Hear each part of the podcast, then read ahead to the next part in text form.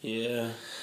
All right, guys, welcome to another episode of Movie Cinema Film. Uh, you won't know this based off of when we release the episodes, uh, but this is the second episode of the day that I am recording. Um, it's actually going to be released before the other ones, so we're gonna f with the space time continuum in our podcast world because we are now recording an episode that's going to be released almost immediately. And Wow. we're gonna release episodes from the past after this. Whoa. And we're not even gonna say in the other episodes that it is the past. This is the only time you'll find out about it. so if you start listening for the first time after this episode, you're not even gonna know that you listened to our lives out of order. wow.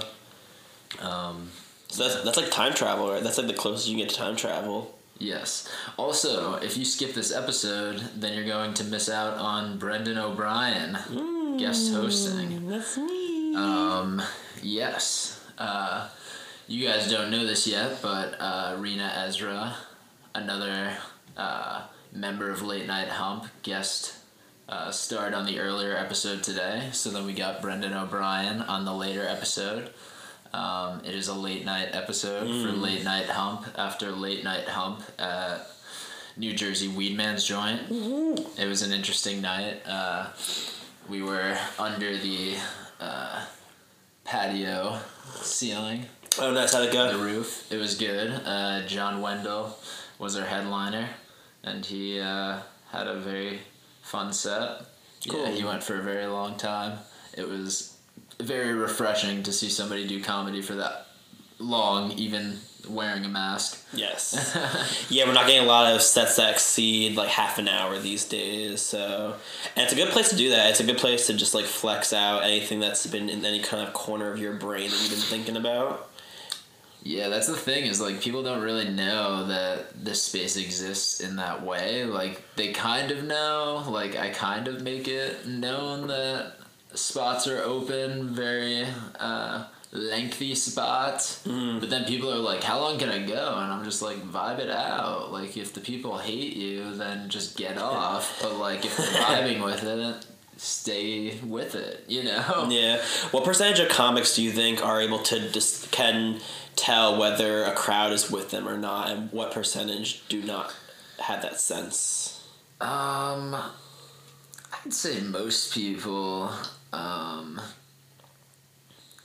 like, do well at Weedman's joint just as a result of um, people being high. Mm, Um, that's a, a big one.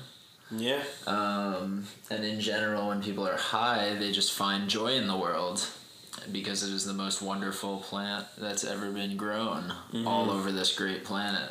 Yeah. Um, yeah, so like when people are at the joint, like everybody's just having a good time, everybody's laughing. Even people who aren't uh, smoking pot feel like they're smoking pot, you know? Yeah, kind of like vicarious. I, I've, I've had people who have asked me that they, they want to have their first secondhand experience to be at the joint. So I think sometimes it's uh, it's a little hard to believe that because it feels like it's too good to be true, but it's just as good as it sounds. This is very true. This is very true. Well, you guys are probably wondering why we uh, brought you here tonight after I um, drove back all this way from Trenton, New Jersey. Um, we brought you here to talk about a very wonderful streaming app that we're not going to name out loud because they're not paying us to be sponsored. Wait, so we're gonna go the entire episode without saying the name of this this glorious uh, just service? Just rhyme it. Just say what it rhymes with, and people can guess it. But we don't want to give them free promo. That's just not how it goes on this podcast. It might be the Smitherian flannel. Is the name of the service. The Inferian flannel. the Smangrian Cranel.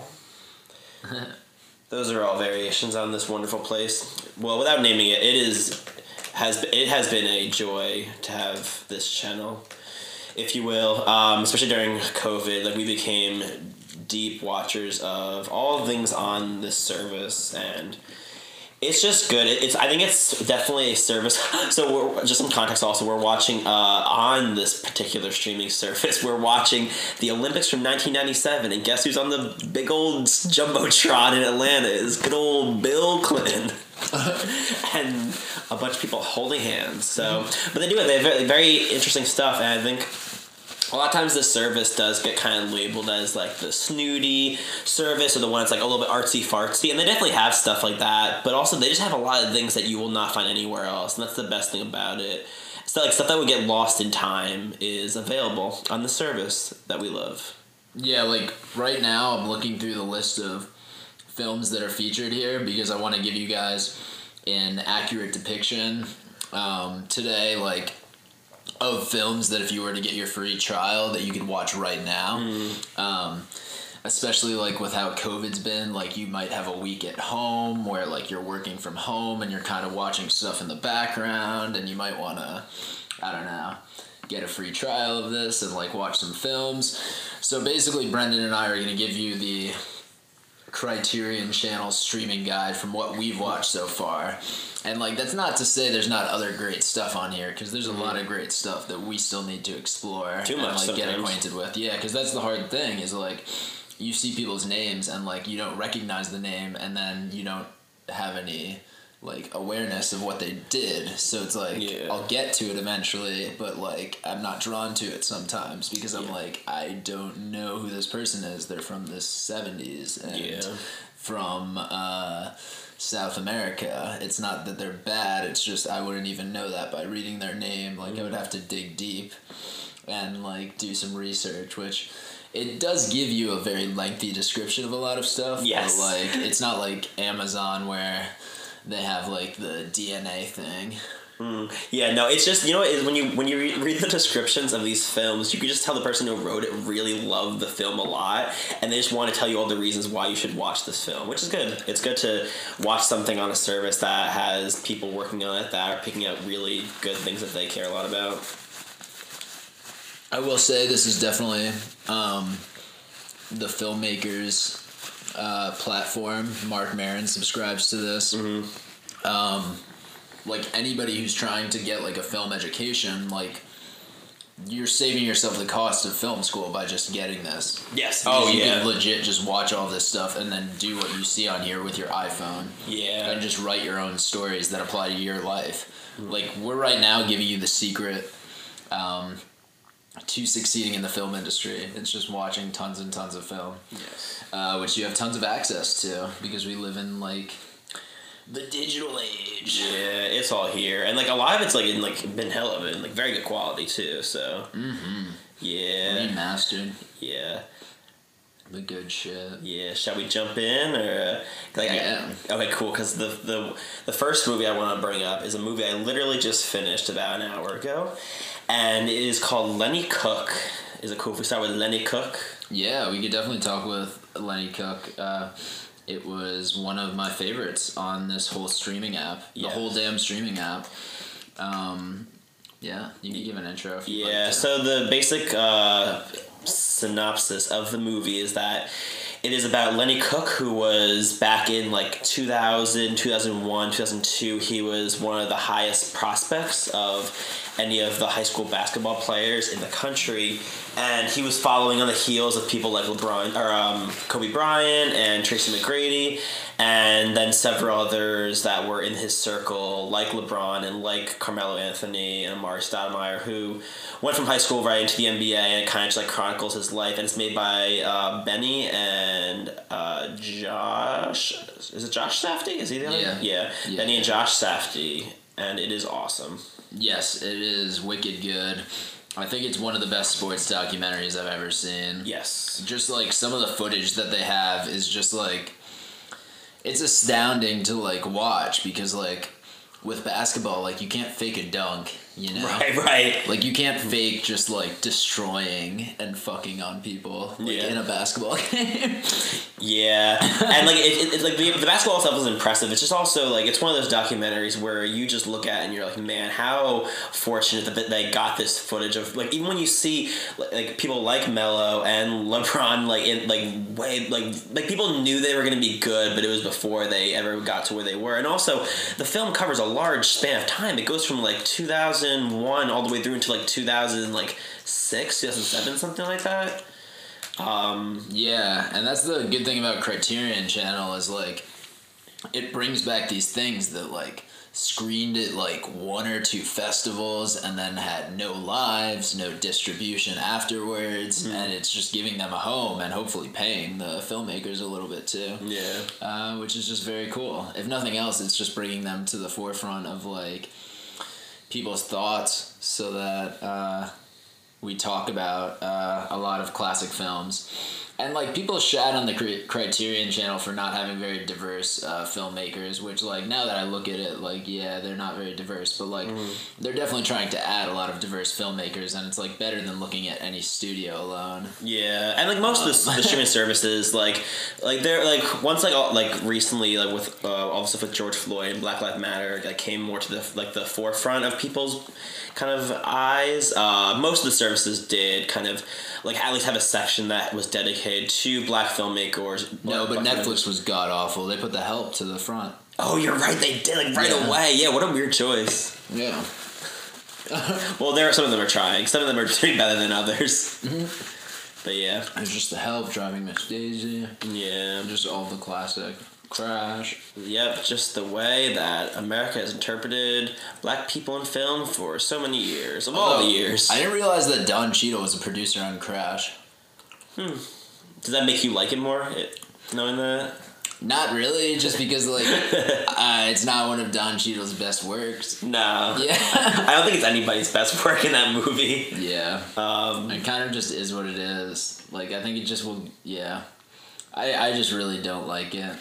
Yeah. Um, but we don't need to trash a film No, today, I guess. No, we're here to talk about the things we like, all the things that are great and wonderful, and um, yeah, and I think one, um, because this movie is an early film for Benny and Josh Safdie, uh, that's one of the good things about this channel. Also, is that they have a lot of the films made by filmmakers that you do know. And it's like a, a lot of the earlier stuff and the stuff that you probably haven't seen yet. And then you watch it, and then is one of those films where you watch it and you see the stuff that will happen later on. Like you see the influence uh, that it'll have on Good Time and, and on Uncut Gems.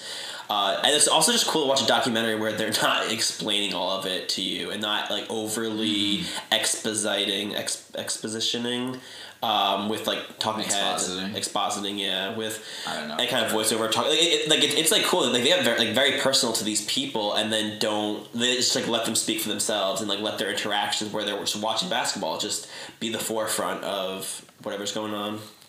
Yeah, and also in this thread, while we're on this topic, the Black Balloon is also a wicked good Safdie Brothers short that's on the Criterion Yes. channel. Um, I highly recommend it. Um, yeah, it's just very Safdie Brothers. It's a short, so I don't really want to ruin anything.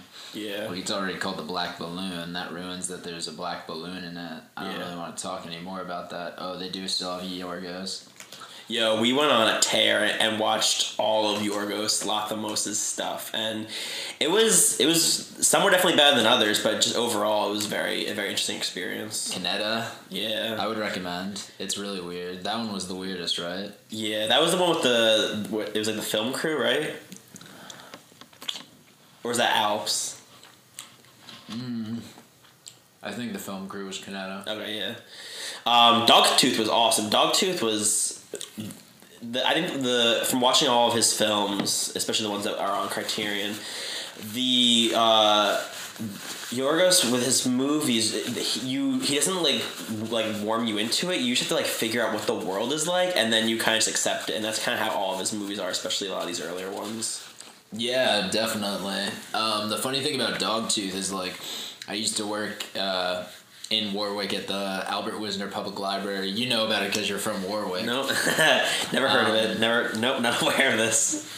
Well, yeah, it's the new library they built in our town while we live there. Mm, no, Greenwood Lake Public Library. That's the only library that matters anyway. Um, okay, what, whatever. um, but when I worked there, I remember this coming onto the shelves and just seeing that it went to so many festivals and got good reviews, and I just like had no idea who Yorgos was. It was before any of these films had come out. Um, that he had done f- in the future, like The Favorite, that was more like mainstream, or The Lobster. Um, and I just kept looking at the cover, and it just looked kind of disgusting. I think it's the bleeding dog tooth. Yeah, and like there definitely are parts of it that are disgusting. He does not worry about grossing out his audience when he shows his movies, but that's kind of a part of the fun, I guess, is that you're a little bit challenged in the things you're used to seeing. if you're like a very tame person who like goes to work and goes home eats dinner with your family and then goes to sleep and on the weekend like maybe does one social event like Yorgos Lanthimos will make you like get your money's worth mm-hmm. Like it's very much like he'll show you some naked people he'll show you some weird sex he'll make you think about some weird psychological concepts he'll make you think about life and your mortality like Yeah. it's very uh, profound. Yes. Yeah. He's one of a kind. He's very unique. His sex scenes do not like they like they are some of the, the least sexy things I've seen in a movie. They're like sometimes you think they're gonna be sexy, and then the longer it goes on, the more you realize that it's just like, a little bit like twisted. Yeah, it's almost never meant to be sexy. Yeah. It just like immediately turns into like watching animals every time people in a Yorgos Lanthimos movie fuck. Yeah. It's just like instantly like, wait, are we socialized or no? We're Yeah. not. This is just like pure like Yeah. sex on camera and it's just weird. I mean, that's why some people get turned off by this stuff because they get reminded too much that they're just another animal, and people don't like to believe that. They like to believe that human beings are evolved past being just another member of the animal kingdom. This is very true. Um.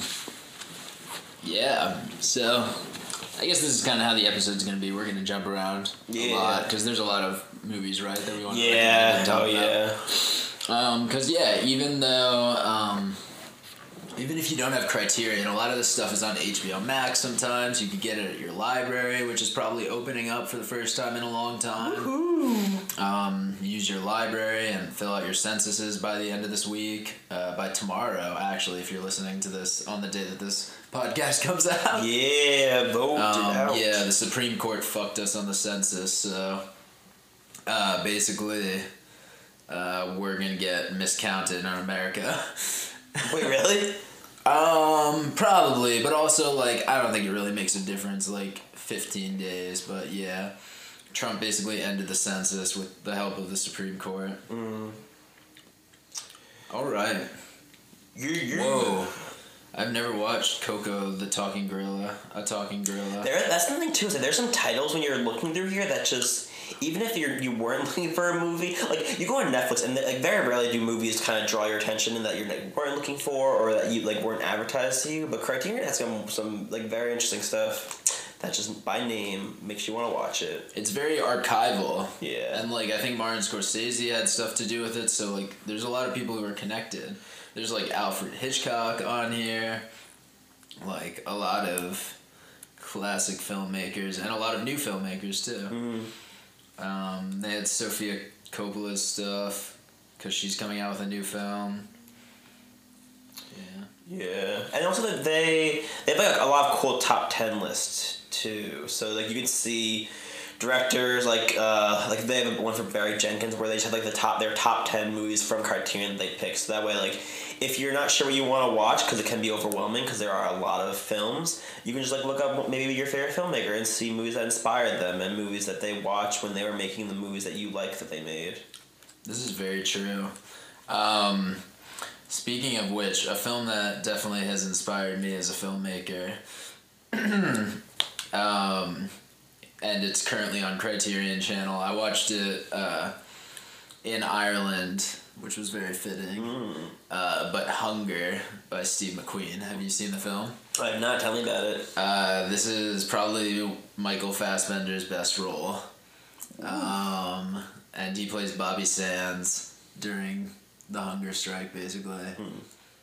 Um, which, like, if you don't know, uh, like Irish history at all, and the troubles, and just all of the shit with the IRA, like, this is a pretty good movie to start with, I guess. Well, it's like it's intense as fuck. Uh, just because like that was a very intense time for everyone. Um, I don't know, kind of like what you're seeing now, but like not like as mass mobilized, right? Mm, yeah. Did they have mass mobilization? You would probably know better than I would. Uh, they definitely, yeah. I, I think just by like by the nature of the IRA, there definitely were a lot of people, especially when it came to like the conflict over religion. There was definitely um, a lot of uh, resistance between people who were Irish Catholic and the ones that were Irish Protestant.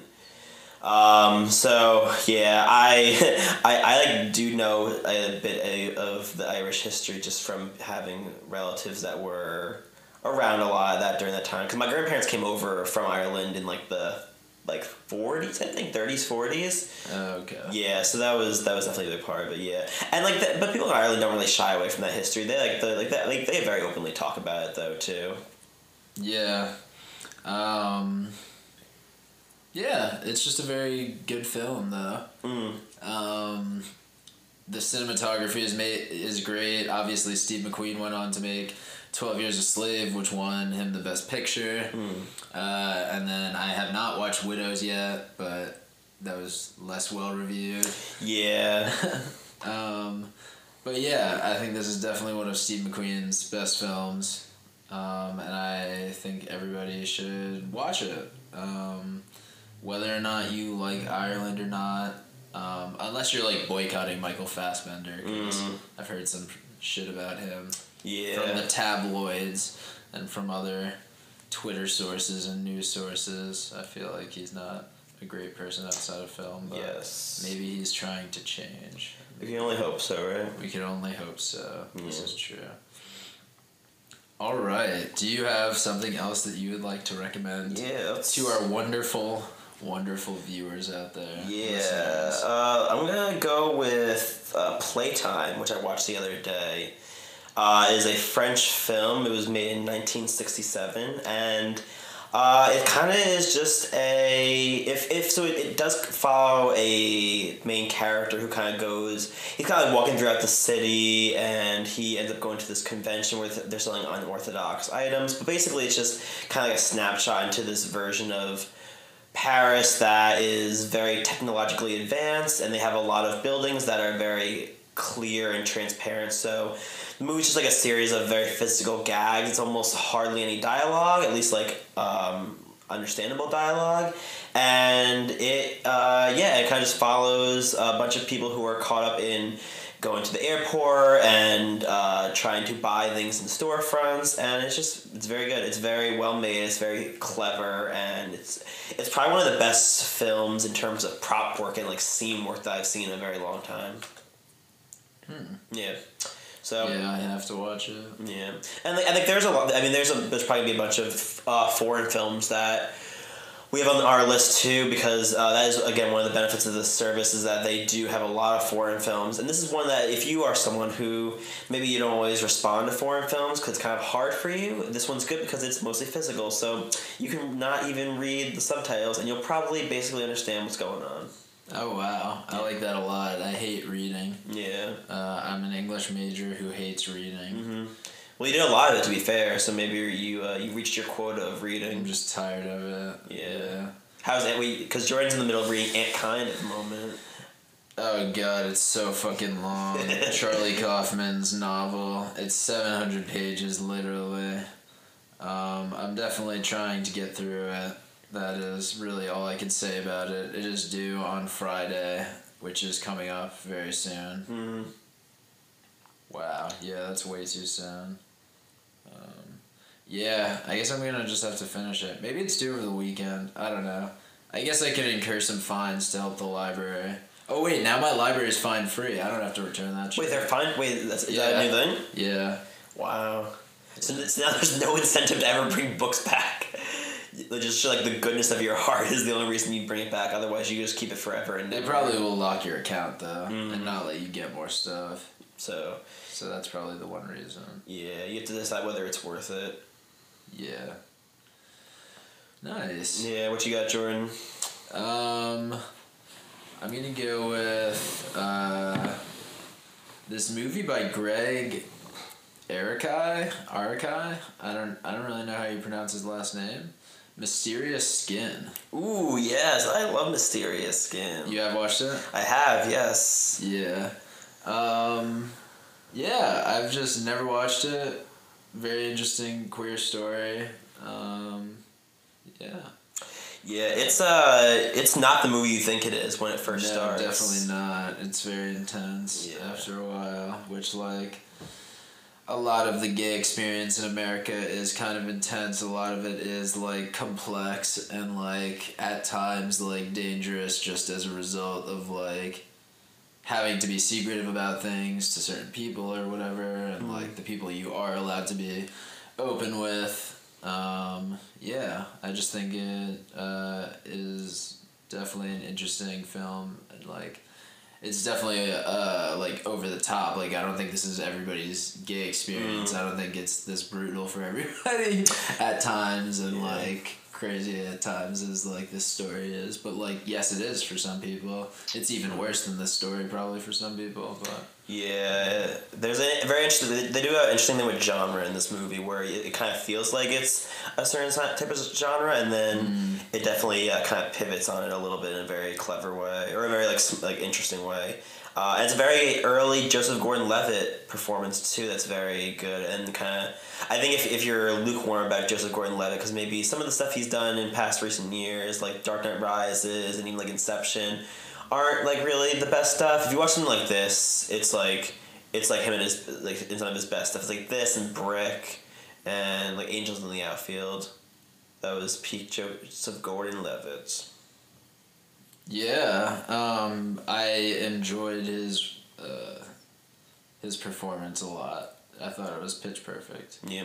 It was what that film needed to work.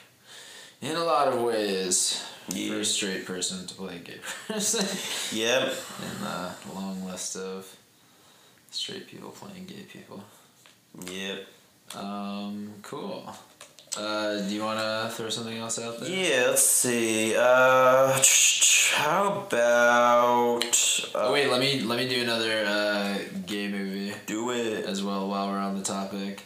Uh, it's directed by Shirley Clarke. Portrait of Jason, Ooh, nice. which is just a San Francisco man talking about his life being gay in the '60s, and it just feels very. It feels very fresh and new, even though it's like old, and it just sound. It's like very interesting to hear what it's like to be a gay black man um, in this time period, and also just to hear um, how empowered Jason feels at times, but then also the other sides of living the life that he was living. Um, yeah, it's definitely an interesting film. It's on the list of the thousand movies to watch before you die. Yes, that's, that's been that's, that's definitely a guiding force of what movies get watched because you want it to be on the list if you're gonna watch something. And Yeah. a lot of these are. It's the New York Times thousand movies to watch before you die book. And I've just been checking off mad movies. I think I'm like a tenth of the way done. That's pretty good. yeah. Well, but I'm more than a tenth of my life done. You're right. So Yeah. maybe that's not good. But how long have you been like intensely watching movies though? Uh, ah, pretty long now. I don't know. Maybe not as long as I, I could. Yeah. I could be better. We could always watch more TV. That's the lesson today. That's right. So go home after this and turn on the TV while you're listening to this. Put this podcast in your earbuds, in your ear, and then put on something on the TV. Like right now, we're watching the Olympics, which is sports, and we're trying to learn how to be sports people because mm-hmm. like all we do is watch movies Yeah. all the time. But like sports can be a movie sometimes if it's like a sports documentary, which this is what it is. Yes. We're just watching random clips of like Muscle Man and they're just like, "Oh yeah, I'm motion. I'm gonna I'm gonna get on some bars and just uh, grab the bars." Yeah. Yeah, yo, they all have pretty good hair too, for the most part. I guess these are all the people who are the, like in some of the peaks of their lives because they're like late teens, early twenties, and have just been like working out multiple times a day for many years at this point now. Yeah. Wow. Well, yeah. They also know they're gonna be on TV. Oh, we just saw Fall. Yeah. So they edited that in there to show us a fall. What was the movie? Because this, this this wasn't gonna be my, my pick originally, but what was the movie that we were watching that was a? It was just like clips of people in the city, and they were like making a movie, but they were like not making a movie. It was kind of like ambiguous as to whether it was real or not. Oh, sim. Oh, fuck. Speaking of Antkind, one of the main characters is a scholar on this film. The one, the one I'm talking about. Yeah, it's like Psycho. Wait, fuck. What is this film? Yeah, because that was one that we turned on. That was just kind of like I think it was just like middle of the day. And it's like hard sometimes to find a, a, a movie that uh, you could put on in the middle of the day that feels like it takes place in the middle of the day. And this one was, and it was just very bizarre. What was it Events, called? uh, fuck. Does it have a number in it? Sim. Oh, okay, here it is. Symbio, psychotaxoplasm, take one. Symbio, psychotaxoplasm, take one. Directed by William Greaves, which, like, in Antkind, there's a lot of, like, racial stuff. And, like, mm-hmm. William Greaves is a black director, so, like, yeah, the film critic is very mm-hmm. much like, I know this film, and he brings it up to every single black person he meets that he is, like, a scholar of this Mm. film. yeah, this book is like very much like a lot of the comedy is very much like you being witness to like this man being very cringe. Just like in his relationships in his like conversations with people of all races like of other genders. Yeah uh, yeah it's a very odd charlie kaufman book but like obviously everything charlie kaufman does is very odd Yeah. um, yeah, so where are we? Um, should we, um, you know what I want to recommend? What? George Washington by David Gordon Green. Ooh, what's that about? Um, it is like, I don't even want to describe it. Like, it's about kids, basically, and just like a horrible thing that happens to the kids, but like, yeah, it's just kids being kids, really. Um, and there's a kid with like a soft, like underformed head who wears a helmet, who like a lot of the story revolves around. Um, this kid's disability, but also like his power, I guess, kind of. Mm. But also like the fact that uh, he's constantly like worried about boys roughhousing with him Hmm. because it's like very risky to have a soft head that like he could break his brain at any moment because he doesn't have enough like fully formed skull or something like that. Yeah. And like I don't know if uh, David Gordon Green like knew this kid from like just locally, like from his college and doing a short film in college, and like he was like an actor or not an actor. I don't really know the story, but like this film is like a legit film and it's like very well done. Like it's very obvious why David Gordon Green was able to and was given like a lot of films afterwards in his career. Mm. Yeah. Cool. yeah, it's good. very well done. The cinematography is amazing. Yeah. Um, also, I realized I, I gotta I gotta add another film. Sorry, because I just realized I'm a sexist. I've done, I've done all men so far, Mm-hmm. so I have to counter it out with uh, some female picks. What you got? Uh, I'm gonna talk about asparag. I'm gonna say asparagus. Mm, yeah. Uh, the animated short by Suzanne or Susan Pitt. Uh, I really have become a fan of Susan Pitt's animations. Uh, she has a lot of them on Criterion Channel, and they are wonderful. They're trippy. They make me um, happy that I smoke weed. Wow, another guy fell off the horse. yeah, these are like not Yeah, really the most are, like, flattering crying. clips. Yeah, I feel like it's just American propaganda to make us think that America is the best because it's the Atlanta Yeah. Olympics. Um, sorry, I got distracted. Um, Oh, no problem. Yeah, Suzanne Pitt is very uh, trippy. I enjoy her films. Um, also, Barbara Cop- Kopple's, Harlan County, USA, uh, is a documentary. Have you ever seen I that? have not, no. Um, it is uh, a documentary about uh, I think coal miners, uh, and in Harlan County, and just their fight for like union representation and workers' rights and shit like that. And it's just crazy, like what was able to be photographed and just like how neutral it is and like how you're like literally sitting in the back of these meetings and like seeing how the room is taking things Hmm. and like seeing the reactions of people like it's very sterile like there's not a lot of editing so like it feels very like oh wow i'm watching this thing happen Hmm. as it's happening um, i highly recommend that um, yeah and then david lynch the art of life Mm-hmm. directed by olivia neergaard holm did, uh, did you watch that No, wait, which one is that?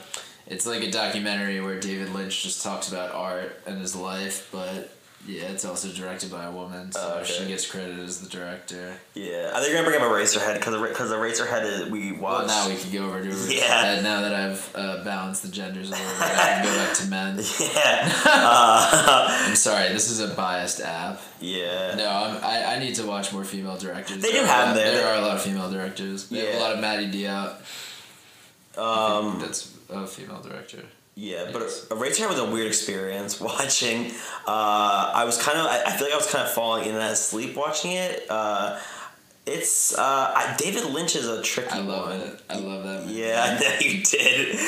That movie is like great. It's on my list of movies uh, already for talking about today. So Mm-hmm. yeah, I just uh, yeah, it just like makes you think about life in a very abstract way, which like it's rare that like art can do that. Like take you out of the normal life and like bring you into a different place, kind of. Yeah. You know. Yeah, it's weird though, cause like there are some parts of that movie that are that feel so like way too real emotionally. Like Mm-hmm. the whole setup feels very like normal. Of like the main character going just like you know uh, to meet or talk to the his uh, his partner's parents, and then like and then it just gets so crazy and like this movie gets gross at times and like it's like very impressive uh, the way they do all the special effects with like the creature stuff and the stuff with the food.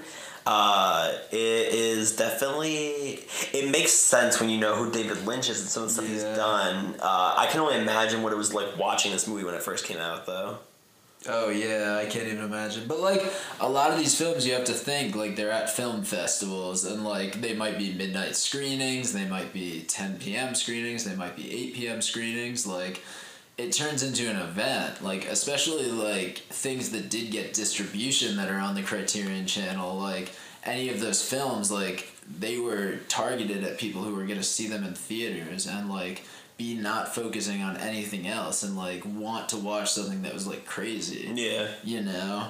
And like a lot of these films like in foreign countries are like like we said like oh it's your opportunity to see boobs. It's your opportunity to see violence. It's your opportunity to see something that you don't see in your normal life or that it's like unacceptable in your normal life or if you see it in your normal life it's going to stress you out. So like you watch other people do it mm. so that you don't have to feel bad about it happening like you could just be like this is fake cool Yeah. I'm just gonna move on. And like documentaries make you feel like you're doing charity work, Yeah. and they make you feel sad, but like you're not actually doing anything. You're just watching a documentary. Yeah, like we You saw. know? Yeah, like when we saw Wild One Child Nation in in Oh, Sundance. Oh my god, that was just that was torture porn. yeah, because it was it was it was just like so much of that. It was Just just so informational though. Yeah. it was Yeah. Something that like we did pay attention and get the message. I don't want to like just jerk it off. right. Like yeah, that is fucked up what they're doing in China. yes.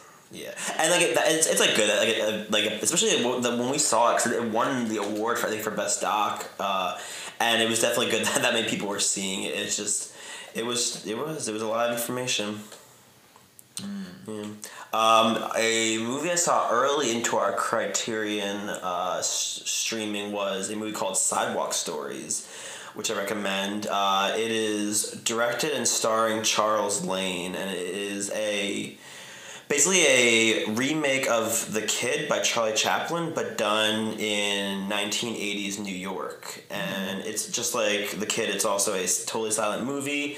Uh, and a lot of the gags are similar to the ones that you can see in The Kid. And uh, one, so one of the other things that is good about Criterion is that they have. Uh, a couple you can do uh, pairings where they'll give a short and a feature that go well together which is fun uh, especially if you're like locked down and you just want to have like a whole night of watching movies that feel consistent with each other. You can do that, and they also have very interesting double features too. And that was one I watched in double feature with the kid, and it's a it's a very good physical performance, and it's cool because uh, I guess when the kid came out, when a lot of Charlie Chaplin stuff came out, I'm sure a lot of the stuff that was in his movies probably felt very timely, but I think and, and like in ways it still is like the stuff about you know poverty and uh, having to work you know the working class you know is still generally relatable, but Sidewalk Stories feels like it really upgrades it because it's about kids getting abandoned and it's about uh, parents who do abandon their kids because they can't financially support them, and uh, it also has like a lot of the same stuff that Charlie Chaplin had. A lot of the stuff about people like different outsiders and people who are generally outcast from society finding solace and friendship with each other. So it's good, very very good. Hmm. Hmm. So, have you watched any Agnes Varda? I have seen. I, I saw your list. I have seen Cleo from Five to Seven. I watched that when I was in school. Uh, uh, but yes. Did you like it? Um, I thought it was fine. I think I was a little. Uh, I think I got a little like it. it I think it, I was like interested in it when it first started, and I think as it went on, I kind of lost interest in it. How did you feel about it? I liked it. Yeah, did the trick for me. It was good. Yeah, it was definitely a good slice of life. Yeah. Uh, showing pictures of that world and just like good photography. Mm-hmm. Like that's kind of what it is. Like with a lot of these filmmakers, is they're really showing the places that they have access to and like where they could bring us and the worlds that they could bring us to, and like that's definitely the case with that. Yeah. I also watched Uncle Yanco. What's that? With Agnes Varda. Oh, uh, it's like her uncle, like it's legit just like documentary. Mm-hmm. It's just about her rich uncle in America, I think. Hmm. Yeah, if I remember correctly. Yeah. Yeah, where's she from? She's she's French. Yeah. Yeah.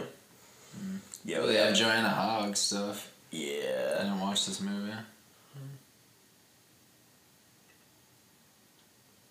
Yeah, they got lots of French stuff. Lots of French filmmakers. They have a lot of stuff from everywhere. Yeah. I'd be surprised if there were countries they didn't have stuff from. Yeah. Hmm. That's cool because I think it's it's very easy to forget that the U.S. is, even though the U.S. in a lot of ways is the center of the film industry, there is a lot of other pockets and other film communities that are making really interesting stuff. I watched because uh, there uh, what was it? Oh, Seventh Seal was on my list for a while of movies to watch because it's kind of just like a classic and. Uh, and I feel like I've seen the part with him playing the, the main character played by Max von. I've seen that image of him playing chess with, with death in either like other films or just like in like film classrooms so many times and it's uh, it gets a lot of hype and it's worth it. I think it, I think it definitely lives up to the hype. It's very interesting. It's very existential. I've been looking at a lot of existential kind of like nihilistic films lately, and that definitely meets the bill and it's yeah, it's good, and uh, especially it's like very interesting to see the movies that were made a long time ago. That even though the the language feels a little bit dated sometimes, the like sentiment is very uh, very relatable because like especially like if it's like written in a very poetic way, and Seventh Seal is definitely like that. Hmm. Yeah. I'll have to watch it. Yeah, it's good. Um, do we want the uh, a couple fucked up movies. Yes. Uh, have you seen We Need to Talk About Kevin? Yes, I have. Uh, Lynne Ramsay directed that, and it is quite a film. Uh, very scary. Um, yeah, it is. It works up to a specific moment, Mm. and I'll just leave it at that. Yeah, it makes you feel real, real weird stuff in your in inside watching that movie. Um, then I was going to also say, did you watch uh, Wasp, which was a short by No. Andrea Arnold? Uh, that movie is very tense. Uh, yeah, it is like what you can do with editing. Like it's just a twenty six minute short, but like there's just so much that happens in it. Hmm. Yeah, um, I enjoyed it. Yeah. And then another film while I'm at it, just because I have such a big list and I don't want to keep you guys here for seven hours. uh, White Material by Claire Denis, Mm. uh, which was just like an interesting film about colonialism. I don't know why Claire, I like, I don't think, I don't know why Claire Denis is making, like she's also white, right? Yes, know. yeah. But like, it's an interesting film nonetheless. Yeah. Uh, yeah. She made what? Uh, she made. Oh, the High Life. High Life. Yes. Yeah, Yeah. which I really love. That's like one of my favorite films I think of all time. Yeah. Like legit, that movie. Yo, Robert Pattinson's just like getting to make like do work with all of these Criterion people. Oh yeah, he's like just probably one of the best working actors. Yeah. Um, we watched Lenny uh, a few weeks ago, and you had seen it before, correct? And then Correct. Yes, and it was my first like, time watching. Almost before I started doing stand up, like it was so long ago. Yeah. So, what was your experience watching it again after not having seen it for a while, and also having done a lot of stand up since you watched it? Uh, it makes me think Lenny Bruce is just worse. Yeah. Because I'm just like, wow, his stuff just does not hold up. But like, yeah, he did like curse, and that was like cool. But like, yeah, there were definitely people who did crazier shit. Mhm. But like, it also is what it is. Like, you can't just get mad at somebody for not like being crazy all the time. Yeah. Um, yeah. Um, yeah, I, I don't really know a lot of Bob Fosse movies, so that was good to watch. Yeah, he does a lot of he, like he's because he, he has like he's kind of noteworthy for the style of dance that he made popular, uh, and he also I think he directed a lot of musical films as well. So it was interesting to see. I guess it, it's still like the like a movie about a performer is probably the hook that that kind of lured him in. Uh, oh, sorry, Jordan's scrolling through and I'm looking. Uh, Don't look now is probably like top top um, recommend uh, of things I've seen on Criterion. It is kind of a it's like a it's kind of a thriller. It's a little bit horror ish at certain points. Um, I've been on a, a Donald Sutherland tear. Um, cause I watched that. I watched Invasion of the Body Snatchers, and I watched Klute all like within like a couple weeks of each other. And Don't Look Now is great. It's it's basically he, Donald Sutherland plays a, a man where him and his wife they're grieving their daughter who had just uh, who like dies very early on, and uh, he's a he his job is that he goes to old historic buildings and kind of like refurbishes them and fixes them up a little bit. And while he is in Vienna, I believe uh, there are these two creepy ladies who start to say some crazy stuff, and then it's the ending is like one of my favorite endings of anything I've seen in a long time. Wow. Yeah. Um, damn, there there's a lot of horror on here. So like, if you're a horror person, now is the right time to go on because they have a bunch of horror for October. Yeah. Um, I honestly need to watch a lot of these. They have a lot of David Cronenberg, which like he is definitely the horror guy and like the guts guy and the blood guy. Um, yeah. I talked about on other podcast episodes Black Christmas, I think. Yeah, Black Christmas was like was very good. And the Texas Chainsaw Massacre. I talked about a lot of these horror films, but there's a lot that I still need to watch. Yep. There's a ton. Yeah, and that's the thing is, I, I think what keeps the keeps Criterion from just being kind of it's like a little like artsy fartsy and a little like and like a snooty um, service is that like it has like B movie stuff on there. It has like things that are not like for everybody, and they're not for people who uh, have like you know it, there, there's a little bit for everyone. There's it's very like diverse like styles in a lot of these films. Yeah. Um. Word. Yeah. Uh, Uh, before we get off the horror kick, I'll just throw one more out Yes, there. I watched please. I watched Cronos the other day, which is Guillermo del Toro's first feature, I believe, and it's just a it's a very interesting form of a vampire movie. Uh, the the basic setup is that.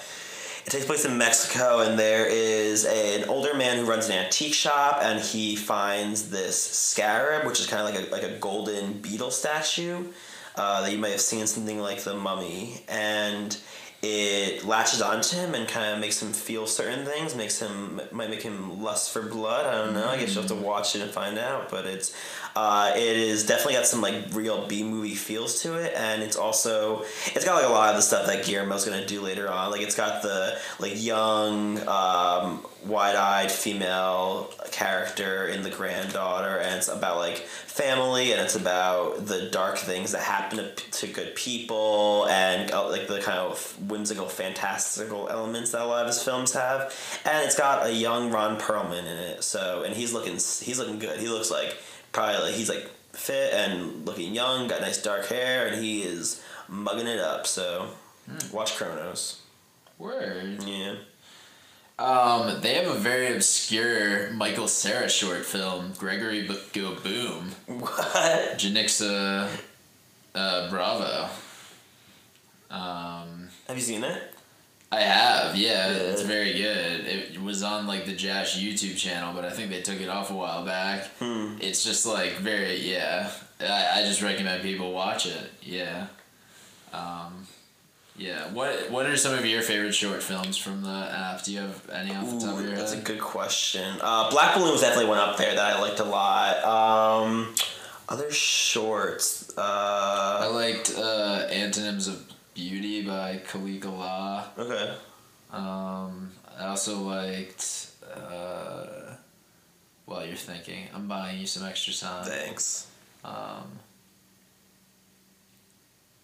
I also like The Above, which was a short by Kirsten Johnson, uh, who made Dick Johnson is Dead, Oh yeah, wait. which What? is on Netflix. That just, that just came out, right? Yeah. Honestly, like, go on to Criterion Channel and just watch, like, eight different filmmakers who don't look like you. Yeah. Because, like, that's, like, the best thing you could do with this channel is just, like, find people who you never would have thought. Yeah. Oh, you know, I like I like uh, Life of a Clown. I, I did the the pairing. It was like Life of a Clown and La Strada, and that was like very very satisfying to watch. Yeah, La Strada was good. Um,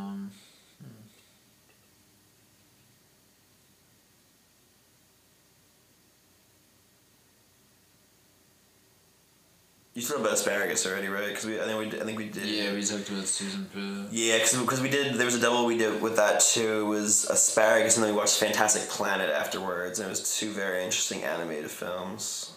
Hmm. And that was by a French director named Rene Laloux. Hmm. Interesting. Yeah. Interesting. Hmm. Yeah, it's like it's, it's interesting. You'll see a lot of uh, a lot of films that because I think with, especially with shorts, you you tend to see mostly ones that are somewhere in between like the like three to like.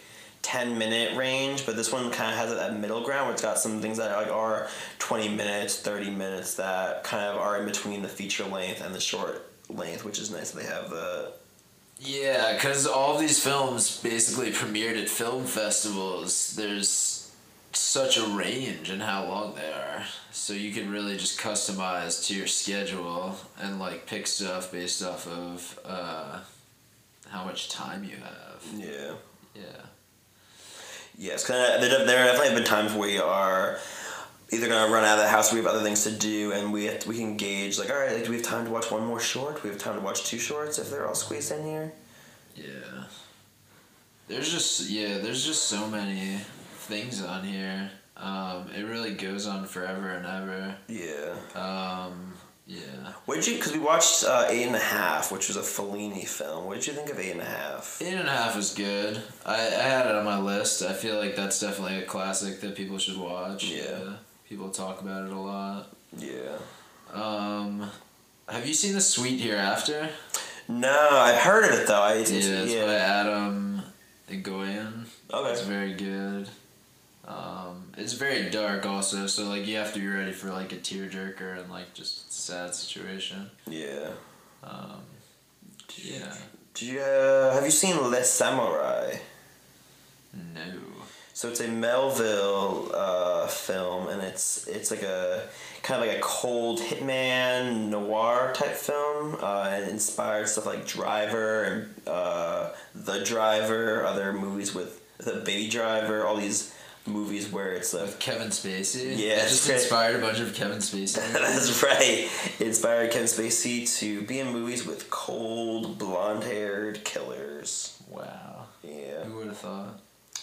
Probably Kevin Spacey did. God. Yeah, Um. He's oh wait, sorry. What? Nothing. Had another short. what is it that? Is that Uh, The Horse by Charles Burnett. what is that? Uh, it's about a boy and a horse, and it's sad. Like a lot of these movies on the Criterion Channel are. Yeah. Also, most movies that have, have to do with a boy and a horse, like very rarely do they end not sad. Just like like people and animal movies in general, like a kind of like buddy movie where it's some kind of sweet animal. Oh, you know we watched? We watched um a boy and his dog. Speaking of animals and human counterparts. Oh yeah. yeah. Did you like that? It was okay. Yeah. Yeah. It was weird. Hmm. I watched Shampoo with Warren Beatty. Oh, it's the Hal Hal Ashby. Ashby, Yeah. It was interesting. It was fun. Yeah, if you're gonna watch it, like anything you watch in here, you're gonna at least be interested in. it. It's, it's, there's gonna be like one part of it that kind of like stands out.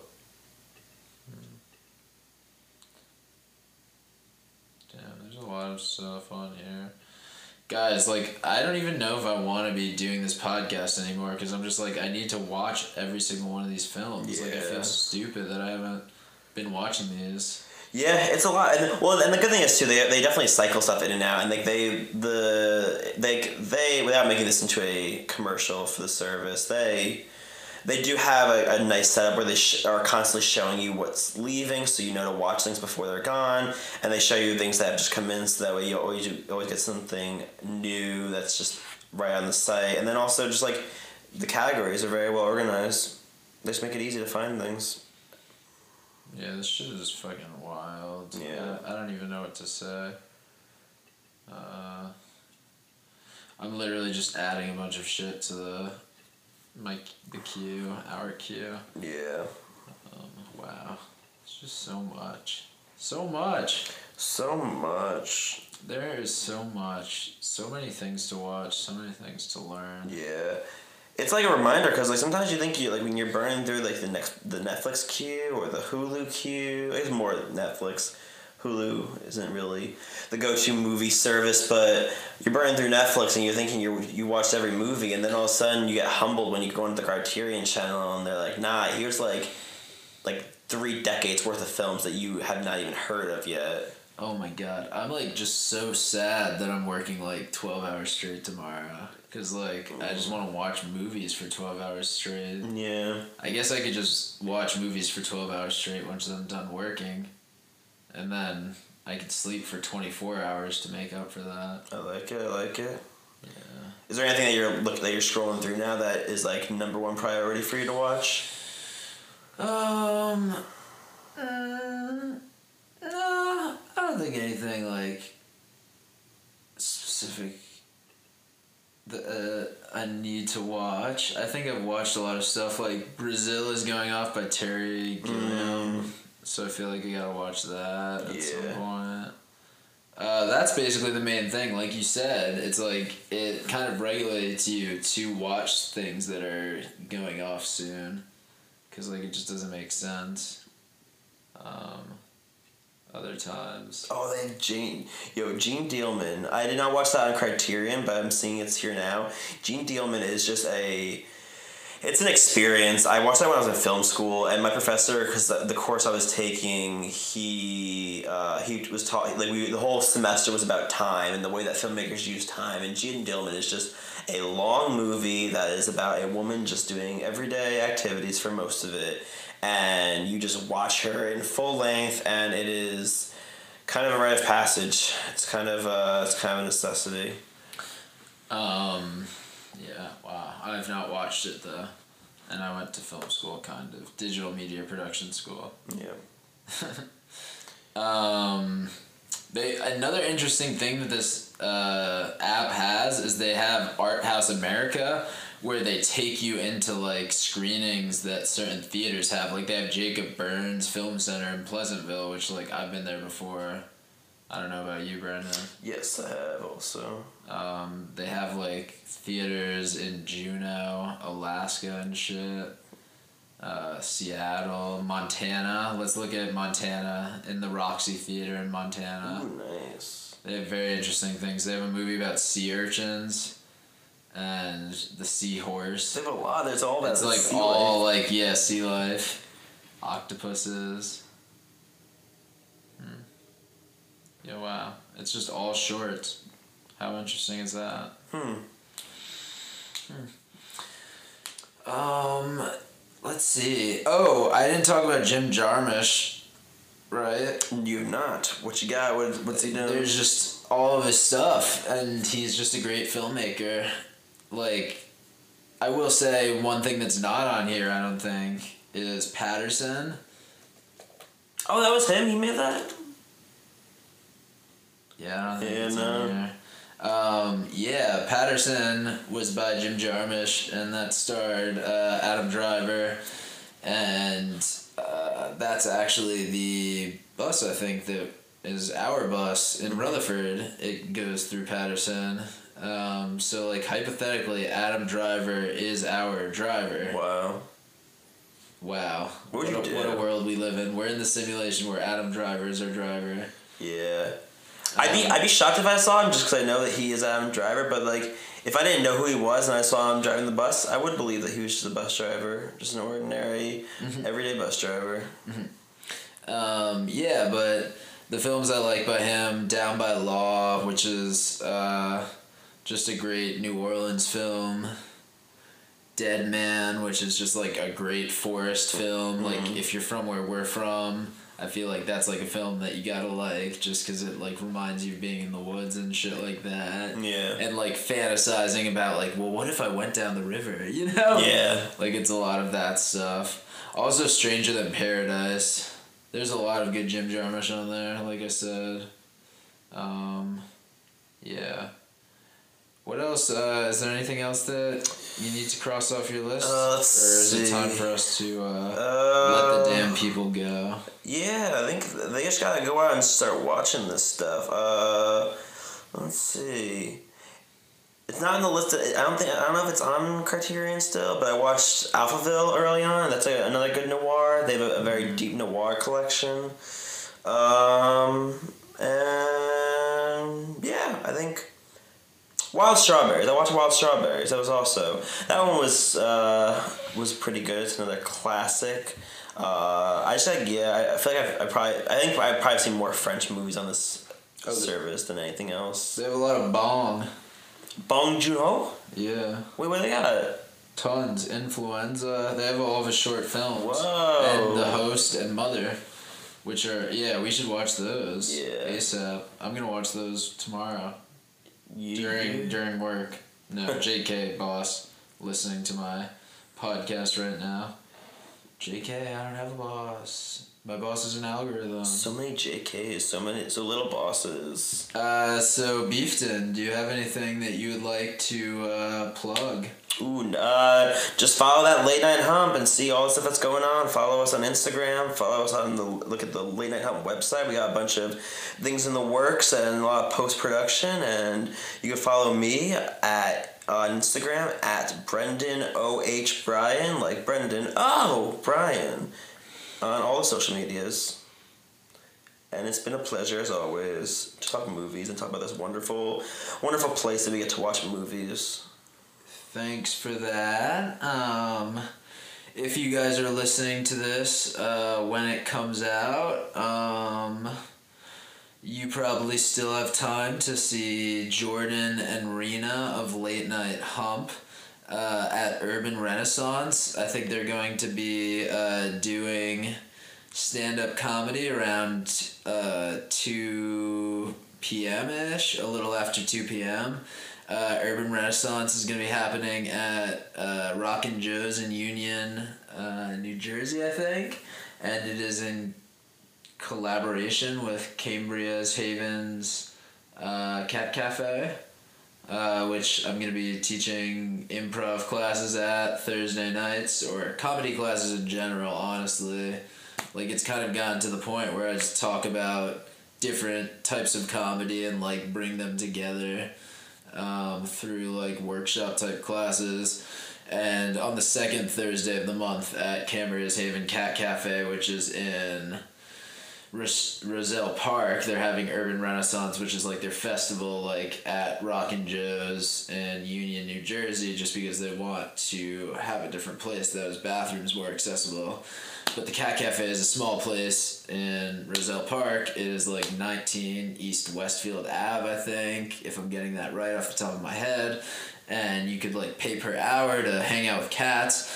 And if you come to the comedy show, we're gonna have room for a couple of people to be in the audience, but mostly it's just gonna be hanging out with the cats.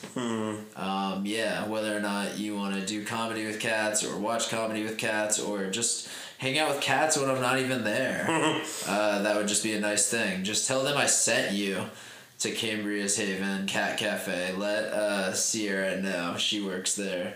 Um, maybe she'll uh, give me a little kickback uh, on your cats. no, I don't know. The cat kit back. Now, now that feels a little weird that I'm like dealing cats like they're drugs. Um, But honestly, yeah.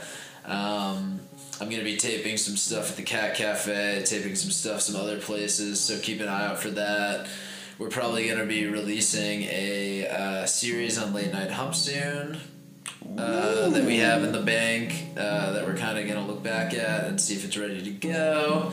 And if that's okay, we're going to do that. Um, yeah, just uh, stay positive, y'all. Uh, also, uh, you could probably go to Weedman's joint this week if you're listening to this when it came out. If you're not listening to this when it came out, then uh, it's not Weedman's joint week anymore. Only the first, second, and third Wednesday in the month.